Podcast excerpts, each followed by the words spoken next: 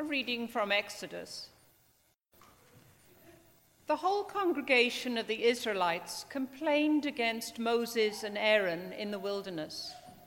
The Israelites said to them, "If only we had died by the hand of the Lord in the land of Egypt, when we sat by the flesh pots and ate our fill of bread. For you have brought us out into this wilderness to kill this whole assembly with hunger." Then the Lord said to Moses, "I am going to rain bread from heaven for you, and each day the people shall go out and gather enough for that day. In that way I will test them, whether they will follow my instruction or not. On the sixth day, when they prepare what they bring in, it will be twice as much as they gather on other days." So Moses and Aaron said to all the Israelites, "In the evening you shall know that it was the Lord who brought you out of the land of Egypt, and in the morning you shall see the glory of the Lord, because he has heard your complaining against the Lord. For what are we that you complain against us?" And Moses said, "When the Lord gives you meat to eat in the evening, and your fill of bread in the morning, because of the Lord has heard the complaining that you utter against him. What are we? Your complaining is not against us, but against the Lord." Then Moses said to Aaron, "Say to the whole congregation of the Israelites, 'Draw near to the Lord, for he has heard your complaining.'" And as Aaron spoke to the whole congregation of the Israelites, they looked towards the wilderness, and the glory of the Lord appeared in the cloud. The Lord spoke to Moses and said, "I have heard the complaining of the Israelites. Say to them, 'At twilight you shall eat meat, and in the morning you shall have your fill of bread. Then you shall know that I am the Lord your God.' In the evening, quails came up and covered the camp, and in the morning there was a layer of dew around. In the evening, quails came up and covered the camp, and in the morning there was a layer of dew around the camp. When the layer of the dew lifted, there on the surface of the wilderness was a fine, flaky substance, as fine as frost on the ground. And when the Israelites saw it, they said to one another, 'What is it?' For they did not know what it was. And Moses said to them, 'It is the bread that the Lord has given you to eat.'" The word of the Lord. Thanks be to God. A reading from Philippians. "To me, living is Christ, and dying is gain. If I am to live in the flesh, that means fruitful labor for me, and I do not know which I prefer. I am hard-pressed between the two. My desire is to depart and be with Christ, for that is far better. But to remain in the flesh is more necessary for you. Since I am convinced of this, I know that I will remain and continue with all of you for your progress and joy in the faith, so that I may share abundantly in your boasting in Christ Jesus when I come to you again. Only live your life in a manner worthy of the gospel of Christ, so that whether I come and see you or I am absent and hear about you, I will know that you are standing firm in one spirit, striving side by side with one mind for the faith of the gospel, and are in no way intimidated by your opponents. For them, this is evidence of their destruction, but of your salvation. And this is God's doing. For he has graciously granted you the privilege not only of believing in Christ, but of suffering for him as well. Since you are having the same struggle that you saw I had, and now hear that I still have." The word of the Lord. Thanks be to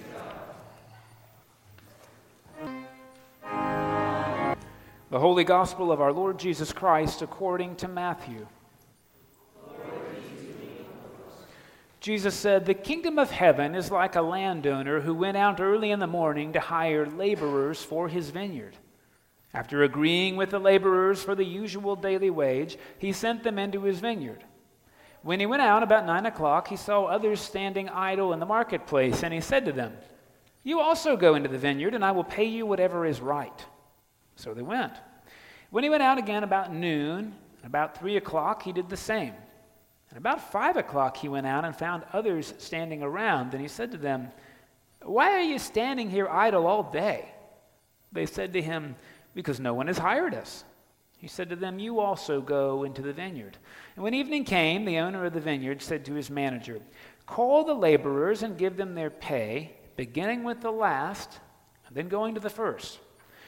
When those hired about 5 o'clock came, each of them received the usual daily wage. Now when the first came, they thought they would receive more, but each of them also received the usual daily wage. And when they received it, they grumbled against the landowner, saying, 'These last worked only 1 hour, and you have made them equal to us who have borne the burden of the day and the scorching heat.'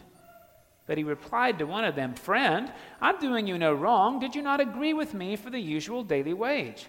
Take what belongs to you and go. I choose to give this last the same as I give to you. Am I not allowed to do what I choose with what belongs to me? Or are you envious because I am generous?' And so the last will be first, and the first will be last." The Gospel of the Lord. Praise to you, Lord Christ. I better start out telling you I don't like this story at all. I just really don't care for it. But I did get, I think, a worthwhile sort of readaptation of the story when I was in college. This has been a long time ago, and I went in southern North Carolina, and so the story was adapted to Georgia. And so the way the story went was that this was a peach orchard full of ripe peaches, and the weather forecast said that the next day there would be a hard freeze. And of course that means anything not picked and stored would be lost. And so the orchard owner goes to Home Depot early in the morning and finds some day laborers and negotiates to pay them sort of the going rate. Now this is in addition to the people who are already at the orchard. Let's not pretend that he has no one working. Okay, there's regular workers. They just don't have enough work to get the crop in time. So he goes early in the morning, fills up the truck, and comes back. Around 9 o'clock, he sees that even with the addition of the new laborers, they still will not get in the crop. And again, the owner is very concerned at losing anything. So he goes back to Home Depot.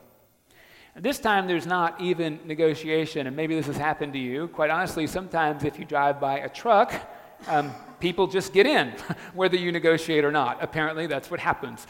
Drives them to the vineyard. Does this at noon. Does this again at 3 o'clock. At 5 o'clock, and keep in mind, there's only 1 hour left, and by the time they get there, what are they really going to do? Clean up the ladders, sweep. He does it anyway. He goes and he makes sure that they get every last peach in before the coming freeze. And the orchard owner, of course, is delighted that this happens and is so happy at having braved this challenge against all but impossible odds that out of his exuberance, he pays everybody the same amount, beginning with the last and working to the first. And of course, there's in this rendition of the story, the people get upset because, as anybody with the Myers-Briggs letter J knows, hint, I have one of those J personalities, the people who came early in the morning really did work much harder, and unless they worked at a much slower rate than the people who worked at only 1 hour, probably picked many more peaches, let's just be honest. So they sort of thought at least there'd be a high five. Instead, they just get what they agreed with, and there's this bickering, hey, we worked through the heat of the day, and they didn't, and by giving us the same amount of money, it's like you're saying we're worth the same amount to you. And then comes the correction, really, that the whole story was not about ranking the workers, but about saving the fruit. I think that's helpful, honestly, to keep in mind, because quite honestly, as one of those J people, I usually get very wrapped up in the quantity of work, almost more so than I do in the quality of what the work is meant to do. That is, to preserve and save the lives of others, be they fruit or human beings. Helpful corrective. It's funny that I know this principle, but every time I go on a mission trip, whether it's youth or adults or mixed, I have to relearn this lesson. Because after all, I want our group to be the one that did the most stuff. Because by doing the most stuff, we've proved how hardworking we are, how much we could quantitatively change somebody's life in just a week, and isn't that what it's all about? I've mentioned this story to you. I'm going to recycle an old story and then give you a new one as well. One time I was in Appalachia, and we were tasked, I think, with just painting this lady's trailer, and we did, but that wasn't going to be enough for me. So we decided instead we would also fix her retaining wall and redo her kitchen cabinets, and I think there's something else we did. We did do this, I want you to know. And because I had this great idea, it was going to be that we could cover the surface of her counters with tile, which was going to be great, and I'd done that before. The only problem was I didn't have a wet saw, and it turns out it's very difficult to cut a tile without a wet saw. Trust me, you can use a masonry blade on a skill saw. That does not work well. You can pour water on the tile while you use a masonry blade on a skill saw. That also does not work very well beyond one tile. Trust me, I've done that. So here I was with this great idea, but then tiles that didn't fit. So the only way I was going to cover this was by breaking the tiles up with a hammer and then making a creative mosaic. And I told this to the homeowner, this will be great, it'll be a mosaic. Really what I was thinking is this is the only way I'm going to cover that. And the homeowner said to me, well, just do whatever you do in your own home. In my own home, I would rent a tile saw. In my own home, I might go to Home Depot for one of those laborers to operate the tile saw that I rented. However, that's not in the budget. So I sort of said very coyly, oh yes, this will be great. And that was when I realized, of course, that the lady actually didn't even care about her kitchen countertops one bit. She didn't. What she cared about was somebody showing her the dignity that she rarely in her life had ever received. Somebody stopping and saying, I will give you the same criterion of care and love that I would bother giving myself. My students saw through it. It took me several weeks to process that was what the encounter was about. See, I got so wrapped up in the picking that I forgot what the picking was for. The picking was to save somebody's life qualitatively. I just cared about quantity. It's a helpful story, I think, for us to hear in the wake of a natural disaster, because I'll just tell you, it becomes very easy for me and other J people to think about quantities of work. And this may be wrong, but I actually think it's right. What I tell every labor group is that the work is really just an excuse. It's an excuse to meet somebody you otherwise would never meet, and in so doing, to enrich both of your lives.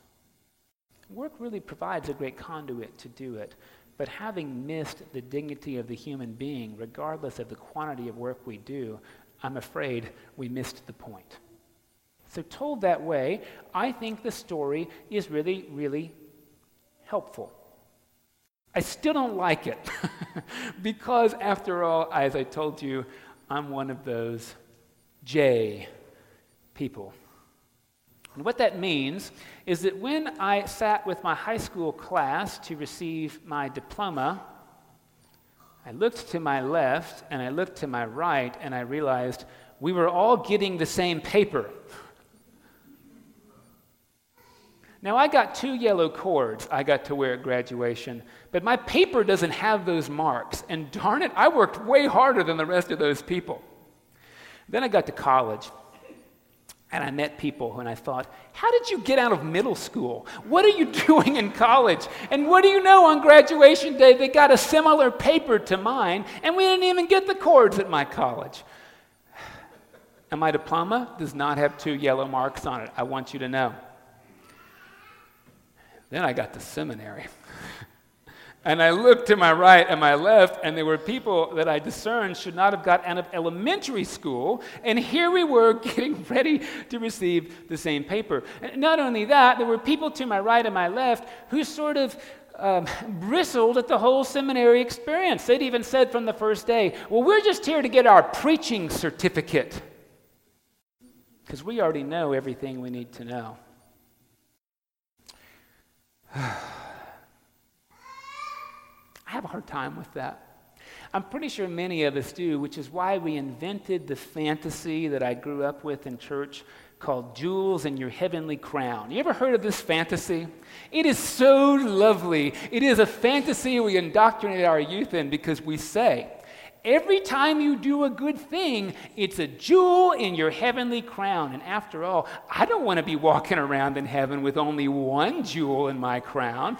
I want to have a crown that's so jewel-studded that other people know that it was only by the grace of God that they got there. And yeah, I really want them to learn God's grace in my heavenly crown. That's the real reason I want them. Now listen, I don't expect to have any more jewels than Mother Teresa. I don't need to win. I just, want to be in the top 1%. So this is extremely appealing to me, and I can tell many of you are familiar with this tradition that is absolutely the opposite of the description in the Bible. And maybe you've also heard that there are tiers in heaven, ranging from the 7th one to the 1st one. It's delightful, and of course it's very human and petty and completely wrong. The crown business shows up in the Bible. It shows up in the book of Revelation. And the saints there, of course, receive a heavenly crown. Doesn't say anything about jewels. Of course, the first thing the saints do when they get their crown is take it off and throw it at the feet of Jesus, because everybody in heaven is exactly the same, and that's the point. Darn it. Because I was thinking I got a couple diamonds recently. And this is why I really don't like the story. Because I really, really want the quantity and the intensity of the work to be valued by God in such a way that it sets me apart from other people.